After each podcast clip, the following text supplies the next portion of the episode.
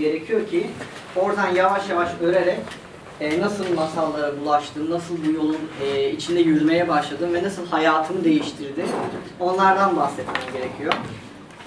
89 doğumluyum, İzmir'de. Aslında meraklı bir çocukluk geçirdim, her çocuk gibi. Şansım şuydu ki o merakım baltalanmadı, yani alem tarafından desteklendi. Turbitan kitaplarını okumaya başladım. İşte Sen, Ben, Genç gibi. Var da böyle kitaplar.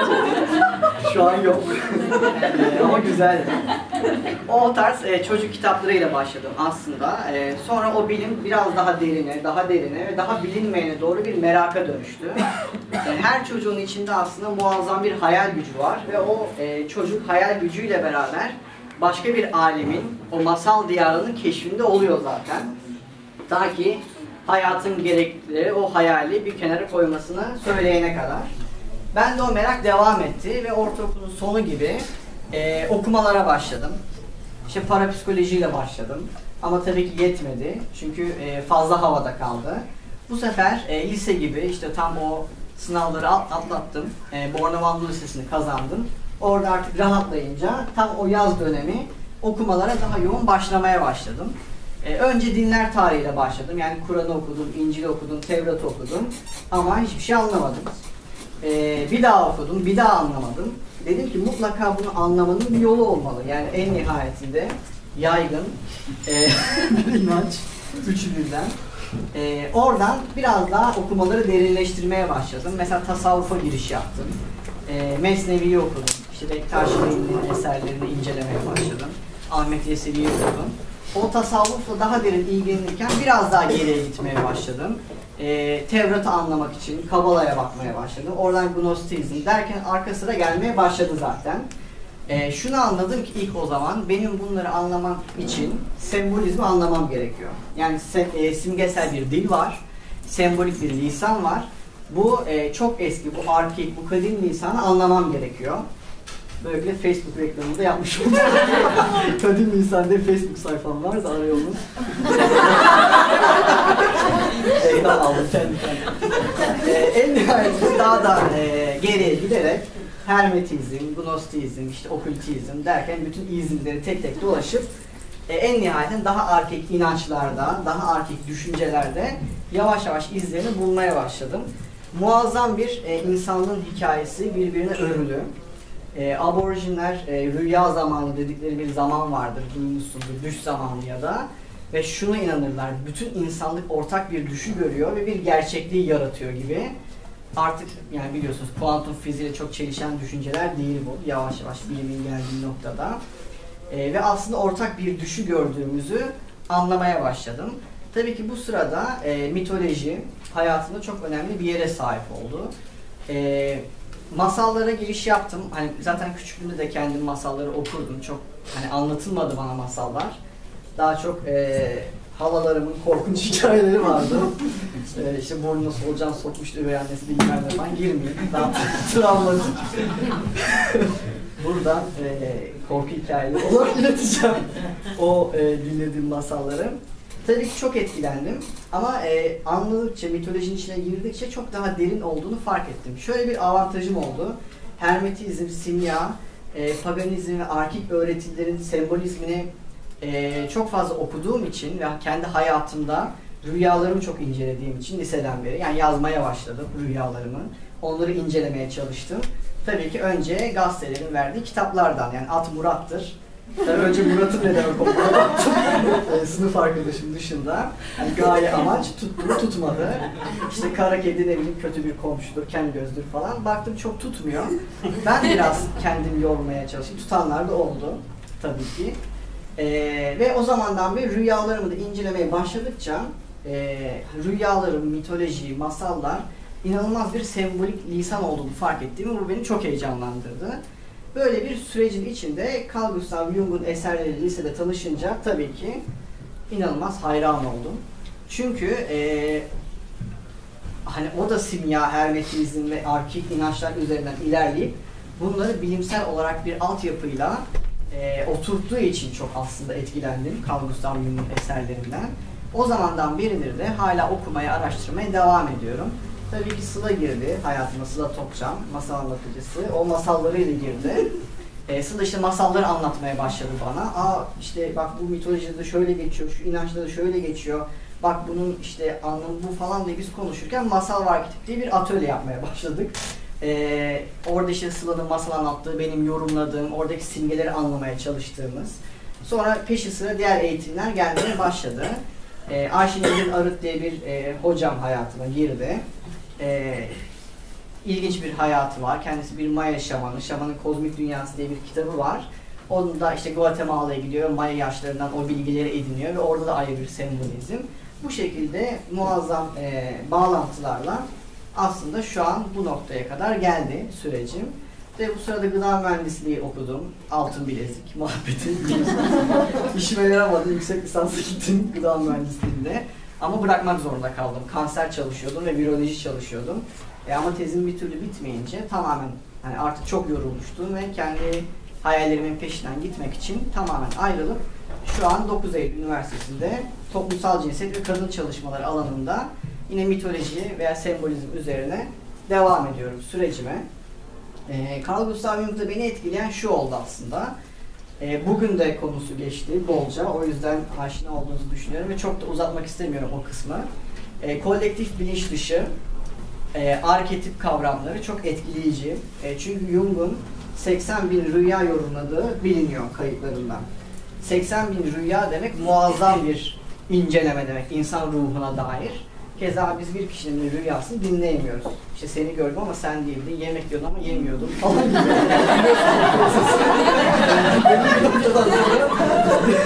Dönüşünüzü var biliyorsunuz. Kim neydi falan. Bant. Aydınlanıyorsunuz ve dinlemiyorsunuz. Tabii ki yoğun bir şey yani. Yorgun sabrına ayrıca hayran oldum ben de olmayan. En nihayetinde tabii ki bütün bu okumaların sonucunda Jung'da şundan çok etkilendim. Bütün bu rüyaları incelerken kendimden de bir şey bulduğum için açıkçası şunu fark ediyor ki hayatı boyunca hiç mitoloji okumamış, hiç masal incelememiş, hiçbir ne bileyim böyle bir simgeselliğe maruz kalmamış kişilerin dahi rüyalarında mitsel unsurlar var. Örneğin işte bir danışanı geliyor ve kadın diyor ki bir bahçeye girdim, bahçede bir havuz var, işte orada tavus kuşu var, işte şurada bir adam var, başı güneş, bir kadın var, başı ay ve bu birebir bir simya metninin motifi. Ama bu kadıncağızın simya ile alakası yok, tamamen halkın içinden biri. Yani hiç okumamış çünkü bir de o dönemi düşünün, Google'da bir şey yok bir kere, işin en zor kısmı. Öyle olunca bu kadar rüyayı incelediğinde aslında hepimizin ortak bir bilinçten beslendiğimizi fark ediyor Jung. Ve Freud'un Gözde talebesi ve sonra biliyorsunuz ayrılıyorlar ve okursunuz Anılar, Düşler, Düşünceler diye bir otobiyografisi vardır Jung'un. Sonra yolları ayrılıyor çünkü tamamen başka görüşlere sahipler. Ve şunu fark ediyor ki evet herkesin bireysel bir bilinçaltı var. Bir de hepimizi birbirimize bağlayan ki Platon'dan da etkileniyor idealar dünyası, idealardan da çok etkileniyor Jung. Bir de bütün insanın ortak bir bilinç dışı var ve bir havuz gibi orayı besliyoruz ve oradan besleniyoruz. Yani insanlığın bütün hatıraları, bütün anıları, bütün yaşanmışlıklar, bütün masallar, bütün simgeler orada mevcut. Tabii ki bu yaşayan bir organizma, durağan değil. Ama ilk teoriyi ortaya atarken bunlara arketip diyor. Yani o kolektif bilinç dışı içindeki yoğunlaşmış imgelere arketip diyor. Arketipos'tan geliyor, ilk form anlamına geliyor. Şunu fark ediyor ki Jung, rüyalarda bazı imgeler çok güçlü, kendini tekrarlıyor. Hatta o kadar gerçekçi, o kadar yoğun ki siz fiziksel dünyada da, ki bunların da her birinin açıklaması vardır bilimsel olarak, fiziksel dünyada da o arketipin yansımalarını görebiliyorsunuz. İç ve dış dünyanın birleştiği bir noktada bazı özel, derin imgeler var. İşte bunlara arketip olarak isimlendiriyor Jung. Mesela ne olabilir? Hızır'ı inceler Jung. Hızır, Hızır'dan gelir ve yeşillik saçandır. Green Man, yeşil adam. Mesela bu arketipi inceliyor. İşte Mayıs'ın gelişiyle beraber yeşilliği getiren yaşlı bilge adam. Veya işte yaşlı kadın arketipini inceliyor. Jung bunları sınıflandırmamıştır. Hatta Jung öğretilerin çoğunu sınıflandırmamıştır. Çünkü şunu söyler, eğer ben bunları sistematik hale getirirsem bir tabu yaratırım, bir dogma yaratırım ve geliştirilemez. O yüzden reddetmiştir sistematik hale getirmeyi. Ve şunu söyler aslında özetle, masal dediğimiz unsurlar veya mitler insanlığın kolektif bilinç dışından o arketiplerle oluşmuş hikayeler, insanlık bunları ortak olarak üretiyor.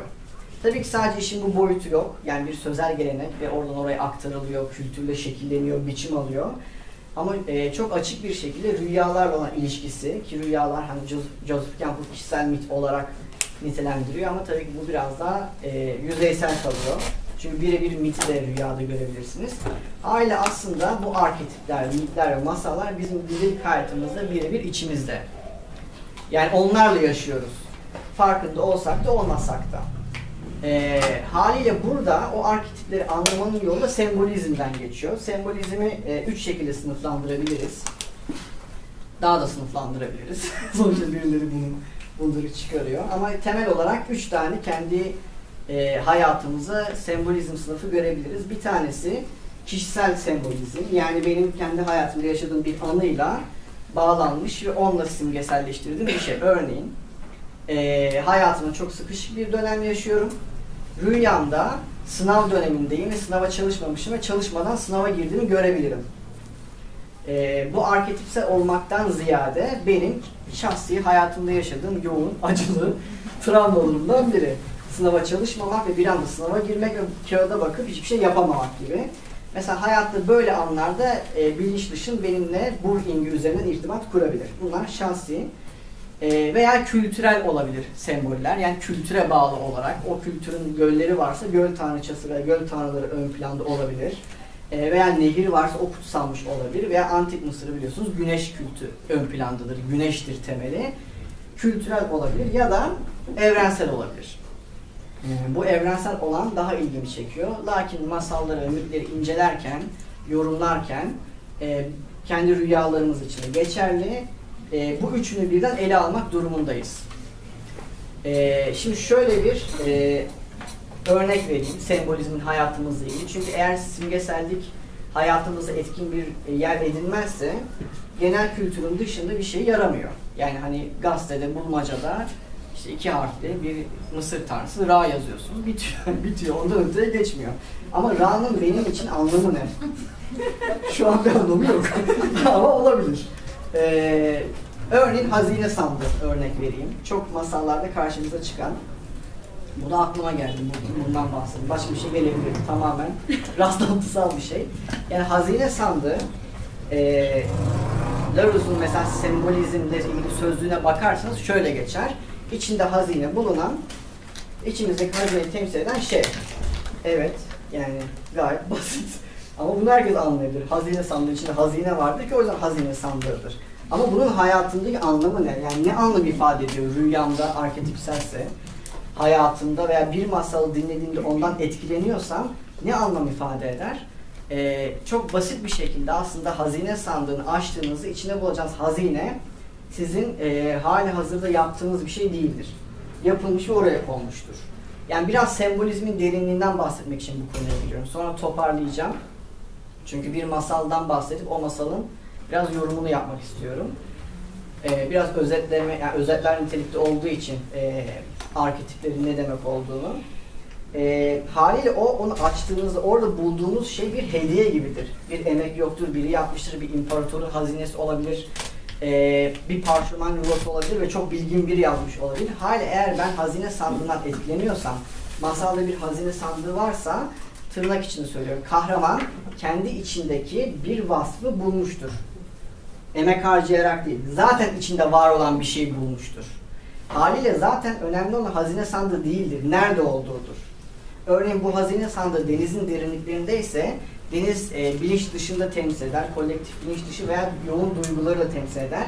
Şu olabilir mesela, çok yoğun buhran yaşadığım bir dönemde, hayatımızdaki yansımasından bahsetmeye çalışıyorum. Bir anda kafamın attığı bir yerde bir kağıdı alıp yazmaya başladım, içimi döktüm.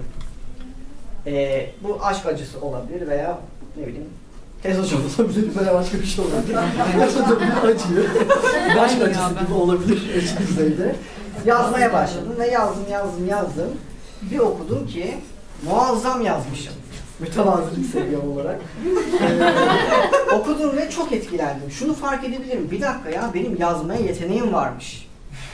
Ben bunun için uğraşmadım, keşfettim. İşte bu hazine sandığını açtığım şeydir hayatta. Yani hayattaki bu arketipi ben böyle yaşarım.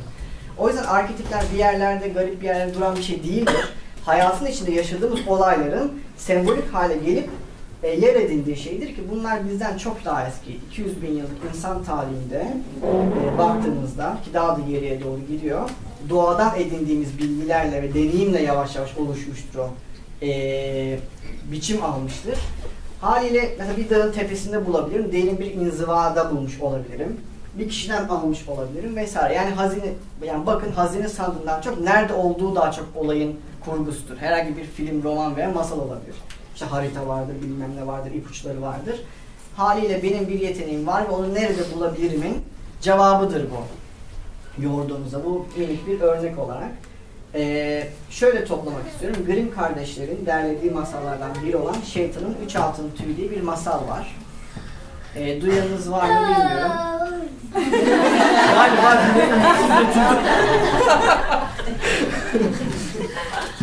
Çok benim böyle kumarda belirtmemeye çalışıyorum.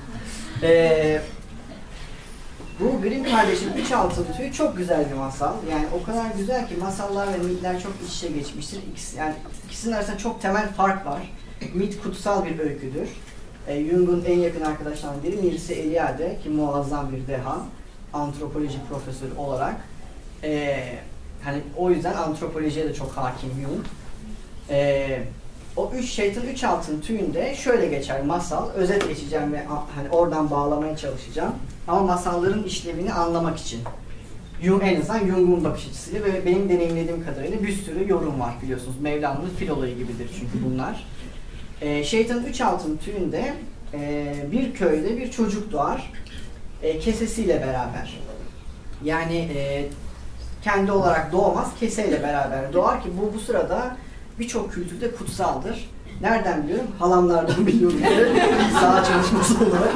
Halamın ismi. Tül'ün. Ve şunu der, hani tülle doğdu, tülle doğmak diye geçtiğini öğrendim. Tülle doğduğum için tülün dendi bana. Ve şuna inandınız. Halam da dedi ki işte o tülle doğduğu için iki alemde birden görebilir. İşte dedeler falan görürdü der. Sonra ben bizimkilere inancı yani. Halamların masallarını biliyorsunuz, solucan falan. O yüzden detaya girmiyorum. Ama sonra bunu bir ortaçağ kilise yazıtında gördüm. İşte tülle doğan, yani daha doğrusu prezantayla doğan bebekler işte iki alemi birden gördüğü için tehlikelidir gibi. Sonra aynı inancı Antik Mısır'da gördüm, Sümer'de gördüm, orada burada gördüm. Yani çok paralel bir inanç olarak şu düşünülüyor. Eğer o keseyle beraber bebek doğarsa iki alem arasında bir tül, bir perde olduğu inancı olduğu için ki bizde de öyledir. İşte gözümün perdesini kaldırdım, gönül perdem kalktı gibi. Yani perde bilinmeyen alemin açılan aradaki sınırıdır. O kadar incedir aslında. Ama açmakta o kadar zordur. Çünkü ne olduğunu bilmediğim bir için. Haliyle o tülle doğan, o şeyle doğan bebeklerin aslında iki alemde birden olduğunu, o tülün içinden dünyaya geldiğini, iki alemde birden durabildiğini anlatır. Ne demek iki alem? Mistik anlamda kullanmıyorum. Hem derin, içsel, içe dönük hem dışa dönük. Yani içinden bilgiyi bulup dışarı aktarabilen kişi. Aynı zamanda iki alemde de inanabilirsiniz. Yani o alemde sizin inancınız neyse iki alem arasında yürüdüğü düşünülür. Bu çocuk da öyle doğuyor aslında. Bu sırada Grimm kardeşinin Türkçe çevirisine şanslı bir çocuk diye üstü kapalı yani bu şekilde çevriliyor ama orijinal metnine baktığınızda onun tülle doğduğunu anlıyorsunuz. Tülle doğduğu için şanslı bir çocuk olarak geçiyor. Ve bir yaşlı bir bilge adam gelerek diyor ki bu çocuk çok şanslı ve kralın kızıyla evlenecek. Tabii ki bu duyulmaya başlıyor köyde. Herkes diyor ki işte falancanın oğlu, yani dedikodu biliyorsunuz. Gözünün ağzı, bezdeki büzesin. Torba mıydı? Diyorlar ki işte evet doğdu, işte kralın kızıyla evlenecek falan filan. Derken o sırada masallardaki şanssızlık, uğursuzluk biliyorsunuz bolcadır. Kral da oradan geçmektedir ve kötü kalpli bir kraldır. Bunu duyar ve tabii hoşuna gitmez koskoca kral. Düşünsenize eskaza bir köye geliyorsunuz ve diyorlar ki kızınızla evlenecek bu adam. Tekinsiz bir kere, bizim kültürde de öyle soruştururuz falan. Hoşuna gitmiyor. Diyor ki ben bunun icabına bakayım. Kehanet umurumda değil. O yüzden annesiyle babasına diyor ki ya ben diyor işte sarayın yakında yaşıyorum, bana verin ben oraya götüreyim. Yok diyorlar çünkü biricik yavruları. İşte bunlara altın teklif ediyor, bir şeyler teklif ediyor. Bunlar kabul ediyor ve bebeği alıyor. Sonra bebeği aldıktan sonra ilerliyor ve bir nehir kenarına gidiyor, bir köprüde. Köprüden aşağı bırakıyor bebeği. Hadi bakalım diyor, şimdi kızınla evlen. Çünkü ne olacak? Boğulacak. Sonuçta çocuk yüzme bilmiyor diye düşünüyor ama aslında biliyorlar. Bebekler yüzme. Neyse, oraya gireyim.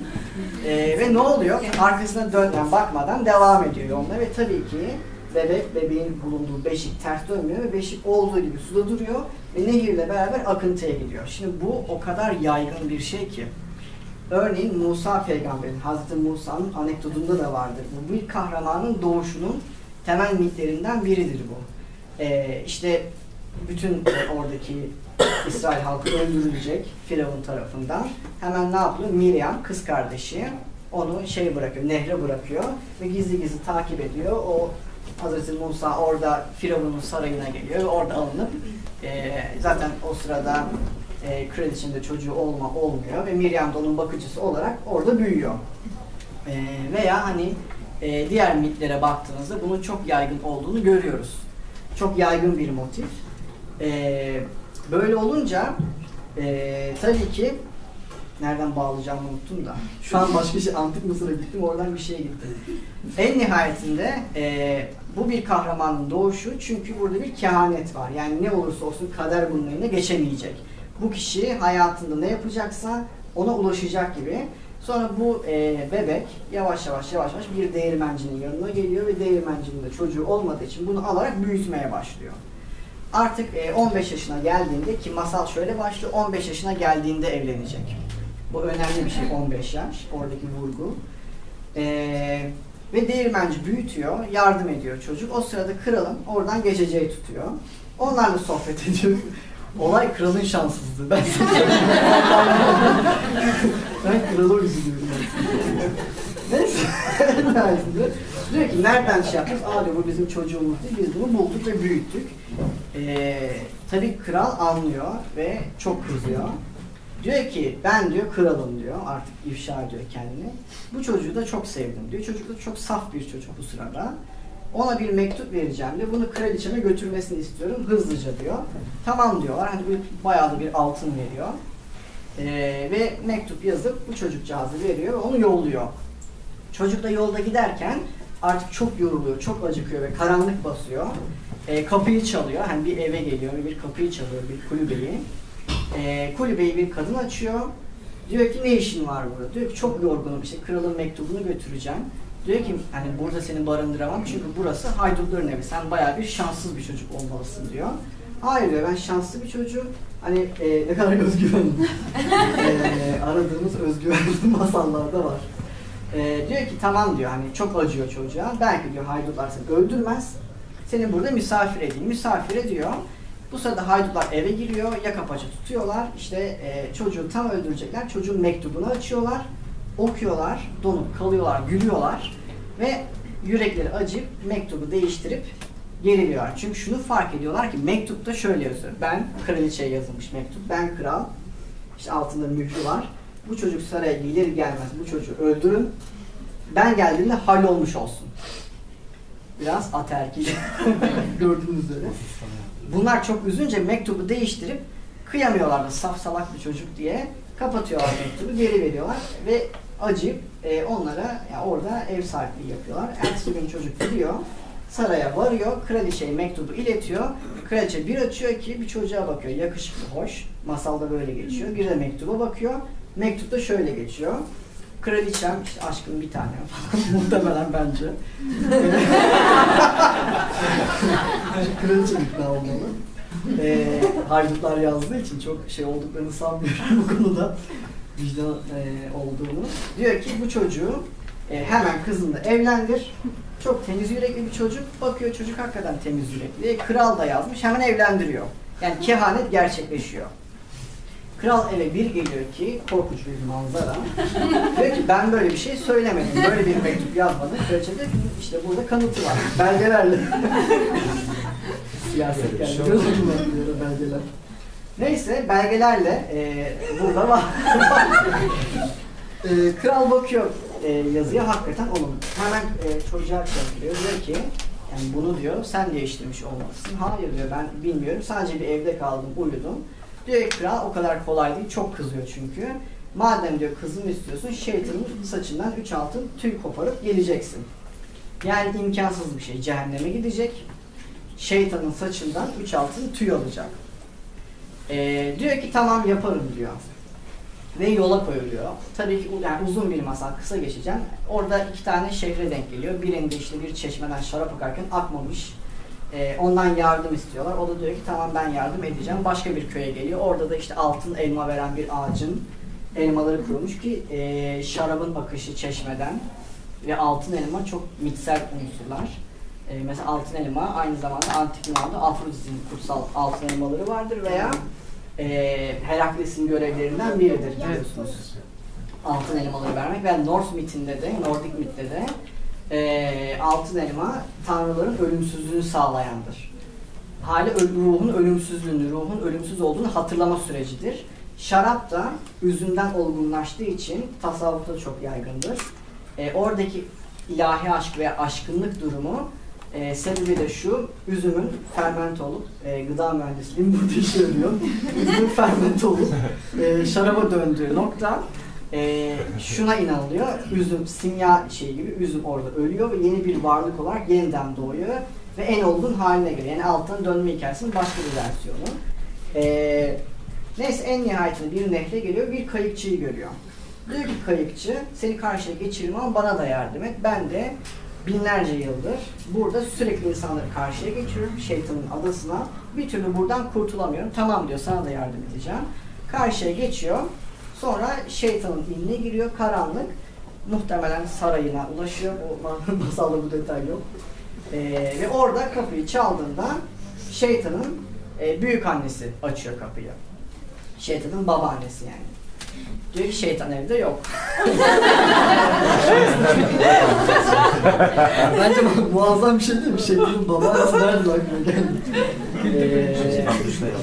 Tamam diyor. Yani çocuk diyor ki yani bunu yapmak zorundayım. İşte bir aşk hikayesi var falan. Yani tabii ki yüreği dayanamıyor. Tamam diyor ben sana yardım edeceğim. Çocuğu içeriye alıyor. Onu şeytani güçleriyle bir karıncaya dönüştürüyor. Çok masum şeytan güçleriyle saklıyor. Sakın diyor sesini çıkarma. Ben senin için diyor şeytanın 3 altın tüyünü alacağım torunumun diyor. Ama diyor sesini çıkarmaman gerekiyor. Yoksa diyor seni hemen yer. O da diyor ki bir de diyor 3 tane sorun var. Onların da cevabını alırsan çok sevinirim diyor. Tabii ki biraz kızıyor ama kabul ediyor. En nihayetinde şeytan eve geliyor. Diyor ki insan kokuyor burası. Diyor ki büyük anne de sus da yemeğini ye diyor. Anneannem öyle dedi. Sus ve yemeğini ye sadece falan diyor. Tamam diyor ve şeytan yemeğini biraz aç. Yani şeytanın işi yoğun olmalı. Hani insanları dinden çıkarır falan tek bir kez. Yoruluyor ve babaannesinin dizlerine yatarak uyumaya başlıyor. Babaannesi o sırada saçını tararken çat bir tane altın tüyü koparıyor ve şeytan uyanıveriyor. Diyor ki ne oldu diyor, niye bunu yaptın falan diyor. Babaannesi diyor ki ya çok korkunç bir rüya gördüm diyor. O yüzden seni uyandırdım, farkında olmadan saçını çektim diyor. İşte rüyamda diyor bir tane böyle çeşme var, oradan işte şarap akıyor. Ama kurumuş. Aa diyor onu ben yaptım diyor. Oraya bir tane de kurbağa koydum. Kurbağa o çeşmeyi içiyor. Bu da inanılmaz yaygındır masallarda. O yüzden çeşme kurudu diyor. Ha tamam falan diyor. Sonra insanlar aptallığını anlamayacak kadar falan diye arkasına lafını da yapıştırıyor. Tekrar saçı taranırken uykuya dalıyor. Babaanne bir tane daha çekiyor. Tekrar uyanıyor. Bir rüya daha gördüm diyor. İşte altın elma veren bir ağaç kurmuş. Aa diyor oraya ben kocaman bir fare koydum. Kökünü kemiriyor. Onu çıkarsalar ağaç kendine gelir diyor. Tamam yavrucuğum uyu falan diyerek uyutuyor babaanne. Ki babaanne şeytandan daha fena bu sırada. Zeka olarak. En nihayetinde sonuncu altın teli çektiğinde kayıkçıyı soruyor. Diyor ki yani aslında o kayıkçı küreklerini birine veriverse diyor. O kişi kürekleri aldığında yeni kayıkçı olur. Diğeri de kaçabilir ama bunu bilmediği için yıllardır benim hizmetimde diye gülerek anlatıyor. Tamam diyor uyutuyor ve çocuğa verip onu yolluyor evden. Şimdi buraya kadar bir özet geçeyim. Şunu görüyoruz. Kahraman saf, temiz yürekli ama aptal. Haliyle bunun kaderinde kral olmak varsa krallığın içinde herhangi bir yargıda bulunurken, herhangi bir kanun koyarken aptal olamazsınız. Kurnazlığı bilmek zorundasınız, zeki olmak zorundasınız. Yalancının yalan söylediğini anlamak zorundasınız. Ki saf bir şekilde olduğunu sadece kandırılırsınız. Yani uyanık olmanız gerekiyor. Bu noktada aslında masal şunu anlatıyor, buna aptal arketipi deniyor. The Fool olarak da geçiyor. Hatta bence bunu en iyi anlatan şey The Fool diye geçen ve Joker diye bildiğimiz tarot kartıdır.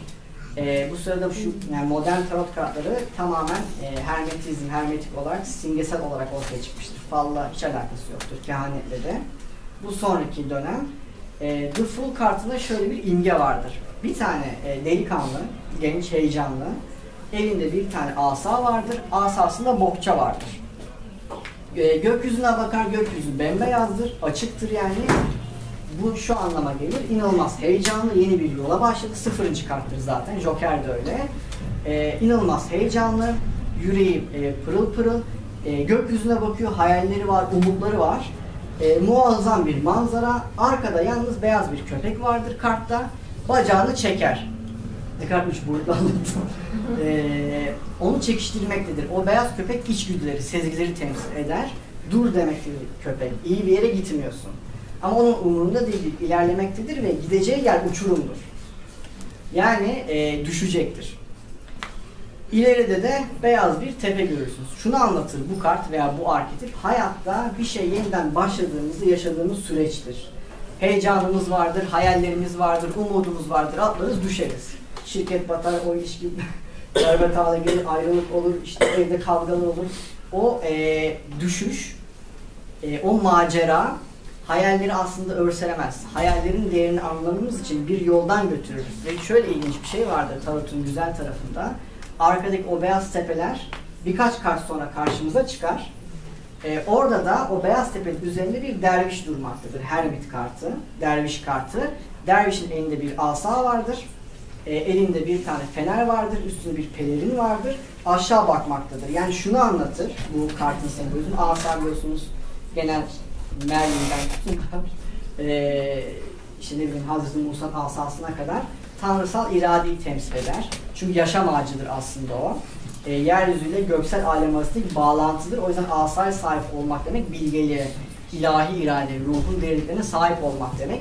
Elinde bir ışık tutar, içsel ışığıdır o. Yani içindeki ışığı bulmuştur. Kim olduğunu bulmuştur. Üstündeki pelerin ilk bahsettiğim tül, perde, iki alem arasında geçiş. Yani hem bu alemdedir hem öte alem. Yani hem içe dönük yaşar, iç dünyasını keşfe çıkar, hem de o dış dünyada yürür. Hala şunu anlatır. Der ki The Fool oradan düşecek, uzun bir yoldan yürüyecek ama geldiği tepede dervişe dönüşecek. Yani kendini doğrulayan kehanet gibi The Fool'un kaderinde derviş olmak vardır. Keza bu masala dönüp baktığınızda kehanette bulunan yaşlı adam zaten doğan çocuğun kendisidir. O yüzden masallar döngüseldir. Zaman lineer değildir masallarda. Mesela Ödip'te de öyledir. Ödipus'ta da bir yaşlı bilge adam gelir ki biliyorsunuz onun hikayesinde kadına dönüşür, erkeğe dönüşür, iki enerji, o da tüm sembolizmle aynı. Ve der ki annesiyle birlikte olacak. O da kaderinden kaçar. En nihayetinde gerçekten o kaderin içinde bulur ve gözlerini kör eder. Ona bu kehaneti bulunan kişi kimdir? Kök kahindir. Evet. Hemen şurada girmek istiyorum. Tabii. Az önce tarot dediniz ya, evet. Fal değildir aslında. Evet. Yani bundan yola çıkarak aslında tarot falı diye baktırdığımız şey kişinin kartlardan yola çıkarak karşısındaki kişiye bir hikaye anlatması diyerek de alınabilir mi? Aynen öyle. Aslında tamamen buna Jung eş zamanlılık diyor. Aslında tarotun çıkış amacı, yani bu forma geliş amacı, hermetizm, işte altın şafak, cemiyet, bakmak, onlar biraz karışık konular ama bütün bu sembolizmle beraber bir insanın İnsanlık kamil olma yolculuğunun simgesel olarak bedenlenmiş halidir. Hali aslında Delphi Kehanet Tapınağı'nda kendini bildir orada.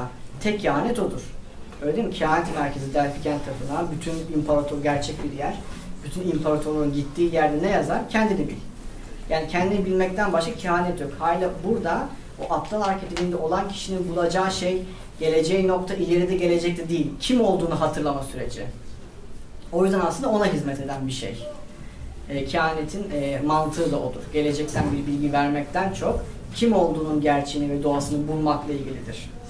Daha derin ruhsal anlamda. Tabii ki ne olur? Gözlerini oyar. Niye? Çünkü ben bunu nasıl göremedim diye. Aslında kör kahine dönüşür. Yani gözlerini görmemesi demek. Hatta böyle kör kahine Vanga falan vardı galiba. Vanga mıydı? Hatırlamıyorum tam ismini. Baba Vanga mıydı? Bir ara çok popüler oldu. Bu çok yaygındır. Yani dediğim gibi bedensel de olabilir, bir arketip, bir masal da olabilir, bir mitli, bir rüya da olabilir. Bende de miyop var. Ucundan yaklaşıyorum. Böyle yokla çalıyorum. Böyle bir şey değil. Yok yani. Bunu da ben uyduracağım yakında.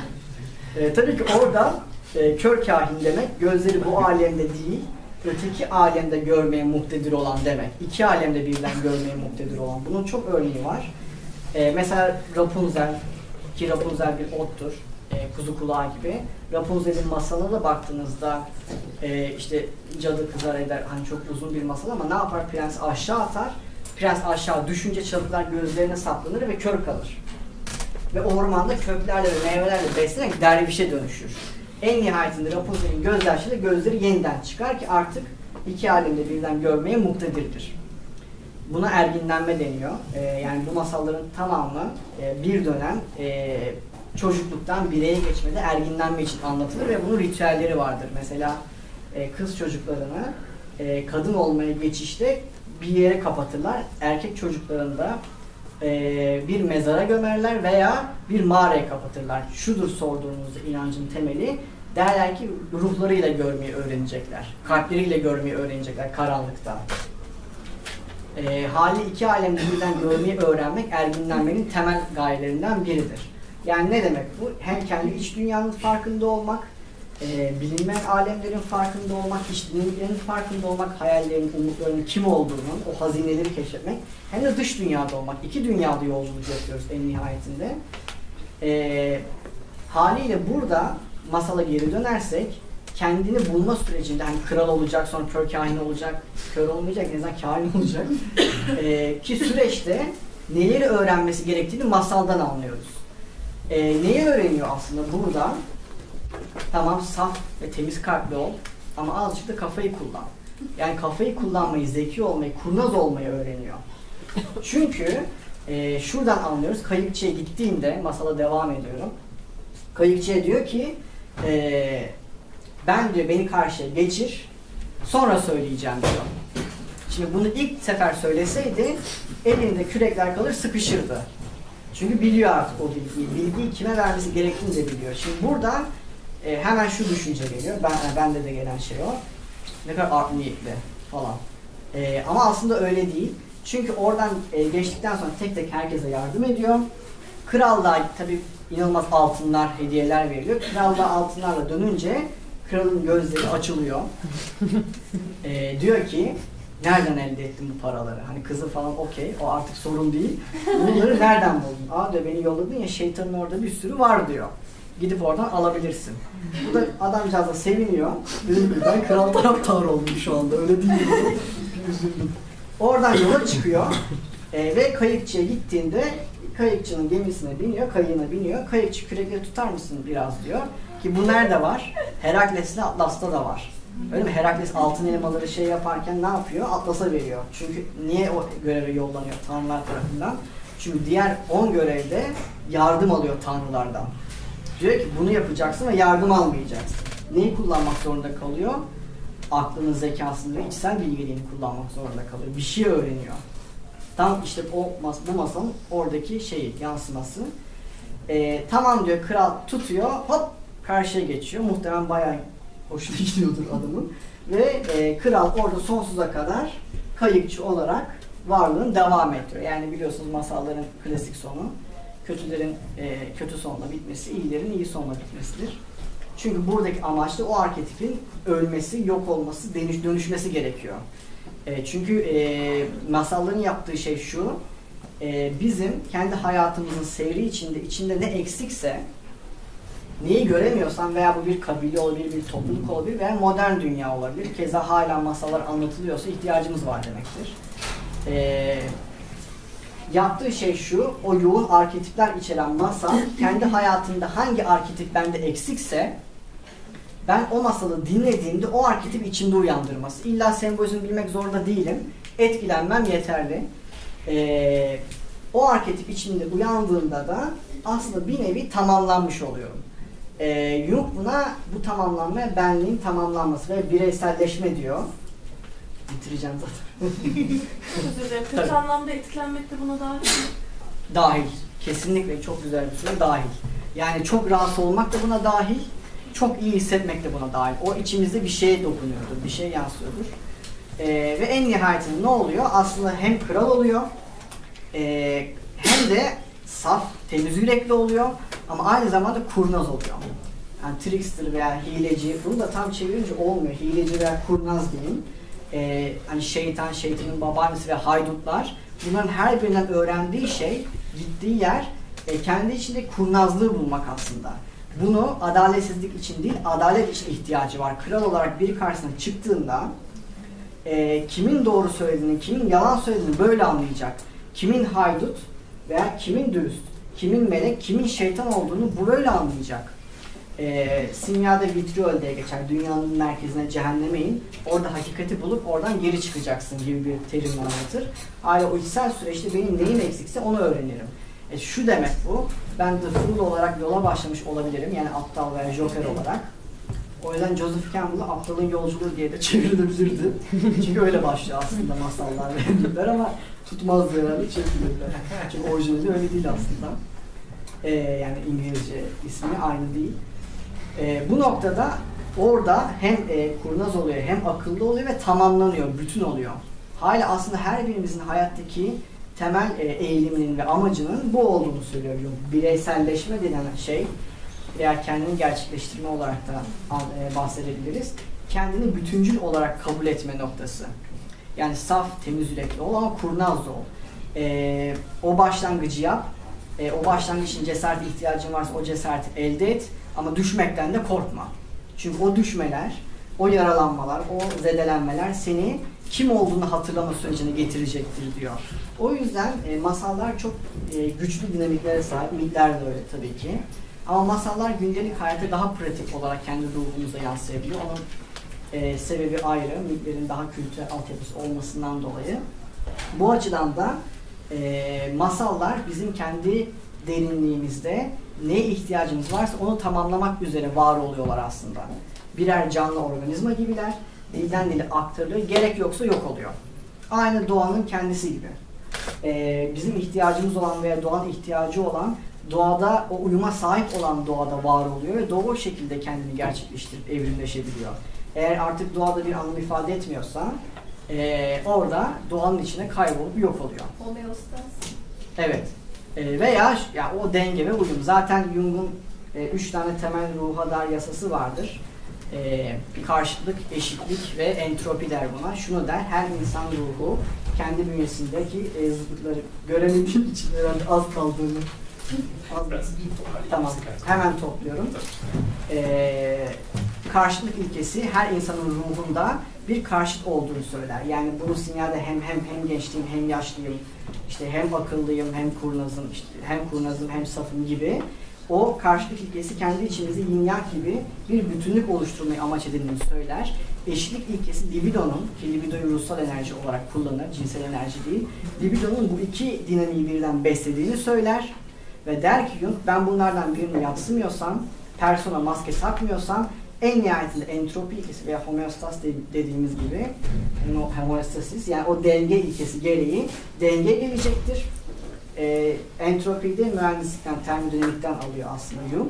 Hani suyu buraya koyduğumda suyun sıcaklığının bu ortamın sıcaklığıyla eşit olması çok basit düzeyde.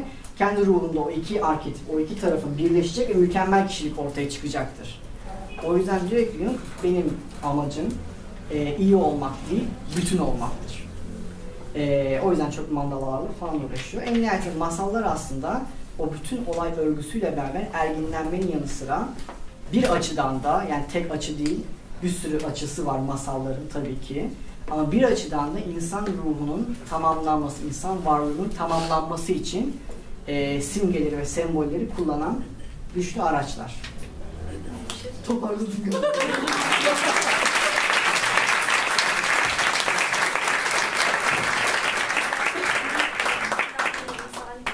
olmakla bir alakası var mı? Var. Merak ettim. Evet, var. Yani Jung'un insanlık halini nirvana, tamamlama dediği nokta o aslında.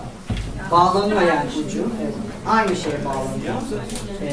Hani bütün sürecin o olduğundan bahsediyor. İlişkiler. Teşekkür ederim. Çok